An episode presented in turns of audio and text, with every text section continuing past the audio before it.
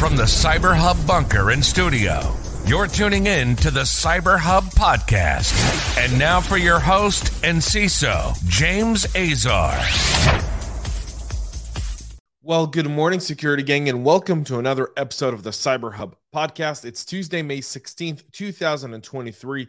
A busy show today, a lot of vulnerabilities to talk about, a lot of new different styles of attacks headed our way or already targeting our organizations. So stay tuned for this morning's show. It's going to be a packed one for that. First of all, if you have not subscribed to the show yet, please make sure to do so. We are live Monday through Thursday at 9 a.m. Eastern, right here on Facebook, LinkedIn, YouTube, Twitter, and Twitch. Find us at the Cyber Hub Podcast. Go to your favorite podcast listening platform, subscribe there, and get all the latest as well. Join me as we kick off every show with a tradition, a tradition like no other, one that powers us through the day coffee. Mine, espresso. Coffee cup cheers, y'all. We'll start with ICS, Industrial Control Systems, with Teltonika Networks uh, having 11 different vulnerabilities. The findings were presented at Black Hat Asia last week. The 11 vulnerabilities would allow for remote code execution and full control over hundreds of thousands of devices and OT networks, in some cases, even those not actively configured to use the cloud.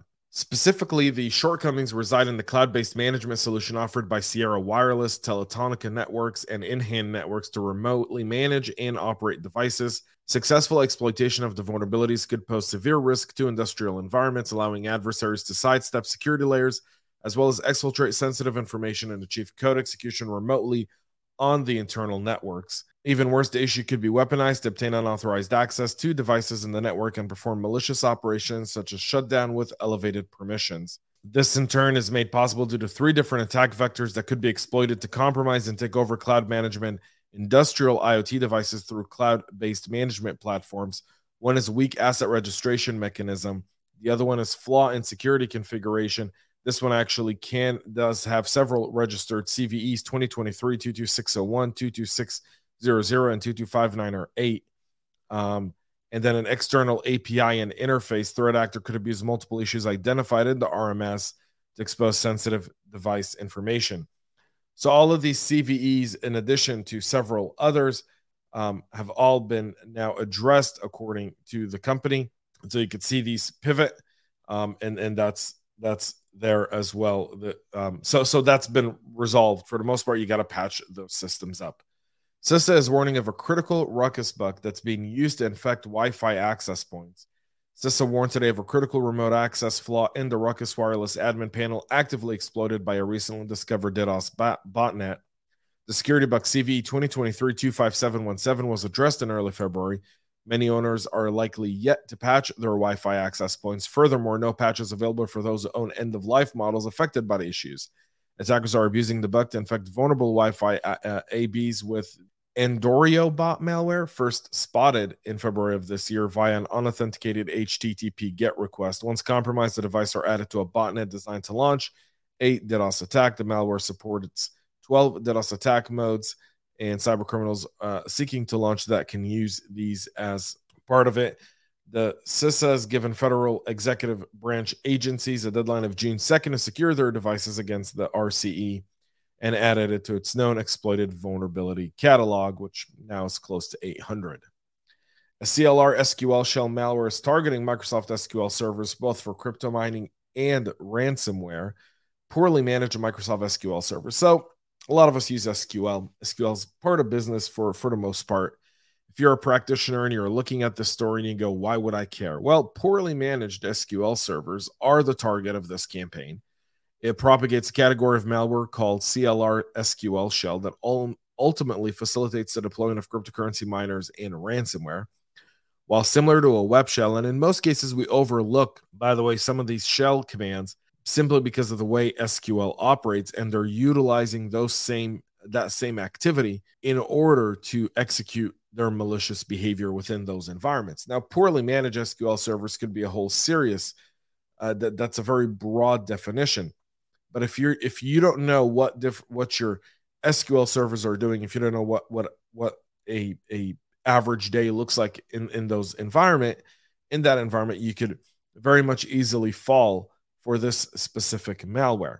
Now, this isn't just a ransomware attack, it's also crypto mining. So, one way to recognize if this is actually happening is to look at your bill. If you see your cloud costs and your server costs increasing significantly month over month, try to drill down and see why why that's happening and chances are you'll find a crypto miner sitting somewhere in your back door so you can see all of these by the, by the way and all of our stories are in in the show notes so go check those out there there's also an open source cobalt strike Geacon that's being used in a mac os attack um, Geacon, which is a GOAT based implementation of the beacon from the widely abused pen testing suite of Cobalt Strike, is being used more and more to target macOS devices. Both Geacon and Cobalt Strike are utilities that legitimate orgs would use to simulate attacks against their networks and improve defenses. Threat actors have also relied on them for attacks. This is a new fork in the development, according to Sentinel One, who's been monitoring the Geacon, act, Geacon, Geacon activity in the wild and noticed an increase in the number of payloads on VirusTotal. So when it first appeared on GitHub as a promising port for Cobalt Strike that could work on macOS, uh, people appeared to pay little attention to it. However, Sentinel One is now reporting that this changed in April after anonymous Chinese developers published a GitHub 2 Geacon forks, Geacon Plus, free and publicly available, and the private paid version, Geacon Pro. Historical data from VirusTotal indicates that the Mach-O payloads for the free variant of the fork have been under development since November of 2022.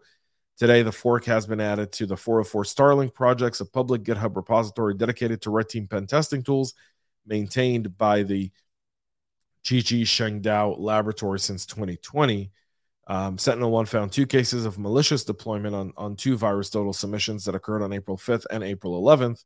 The first is an AppleScript applet file named uh, Ju Yinging Resume app, which is designed to confirm that it runs on a macOS system before fetching one unsigned Geacon Plus payload from a command and control server with a Chinese IP address. The researchers know that that particular C2 address has been previously associated with Cobalt Strike attacks on Windows machine. So this is a significant development and something worthwhile to defend against, uh, folks, and something to pay attention to, gang. Definitely pay attention to that. There is a security breach. The U.S. Department of Transportation is responding to breach of employee data.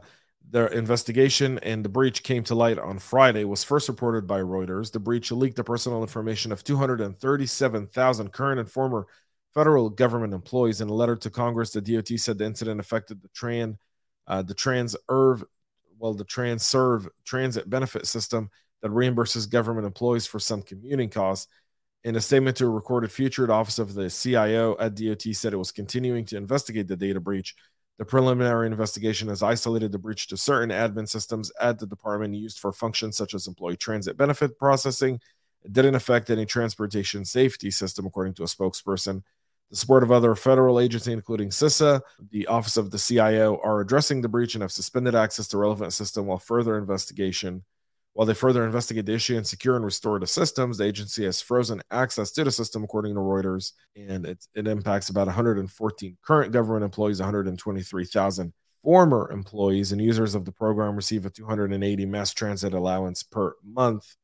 So there's that breach to deal with. This is obviously on the heels of other breaches that have happened, including the most recent one targeting the healthcare benefits of congressmen, uh, women, and st- their staffers. In other news, VirusTotal AI code analysis is expanding to Windows and Linux script support. This is a great, by the way, add on for so many practitioners.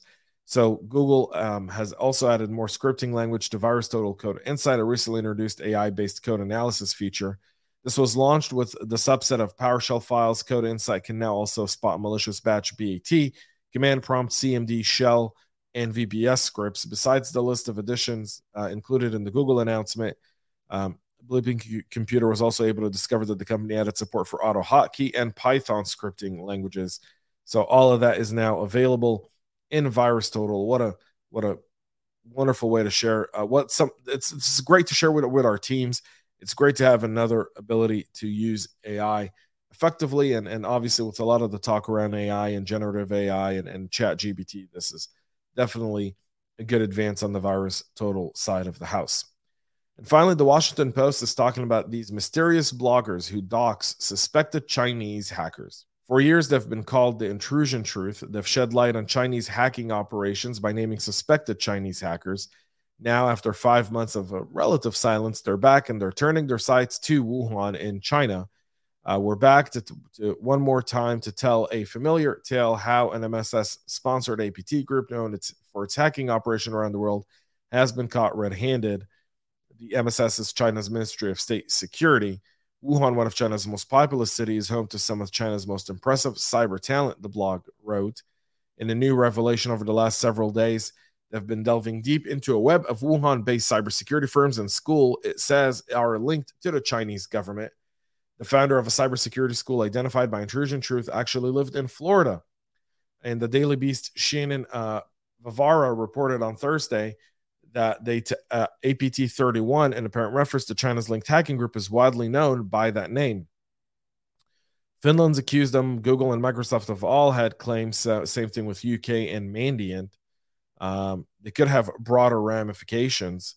Um, essentially, to show you that how it's all intertwined and and the, the reason that this is con- it, it's important is because a lot of our companies will come to security and risk and say we want to do business in China. What are our risks? What are some of the things we need to look into? And obviously, there's some classical risks that come with doing business in China, but this the, the this recent report here by the by the Washington Post really delves deep into the fact that they're all interconnected. It's one giant web, and there's no way of doing one thing without impacting the other.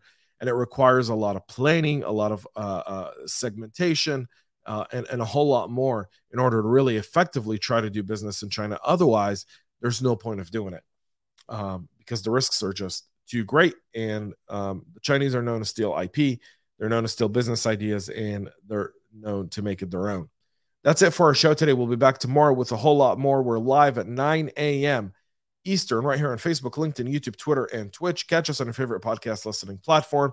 Share, and thanks for everyone who was commenting on this morning's show. We try to get to the comments after the show. Till then, have a great rest of your day. And most importantly, stay cyber safe. We love feedback, so make sure to connect with us on social media and subscribe to our podcast on your favorite podcast listening platform.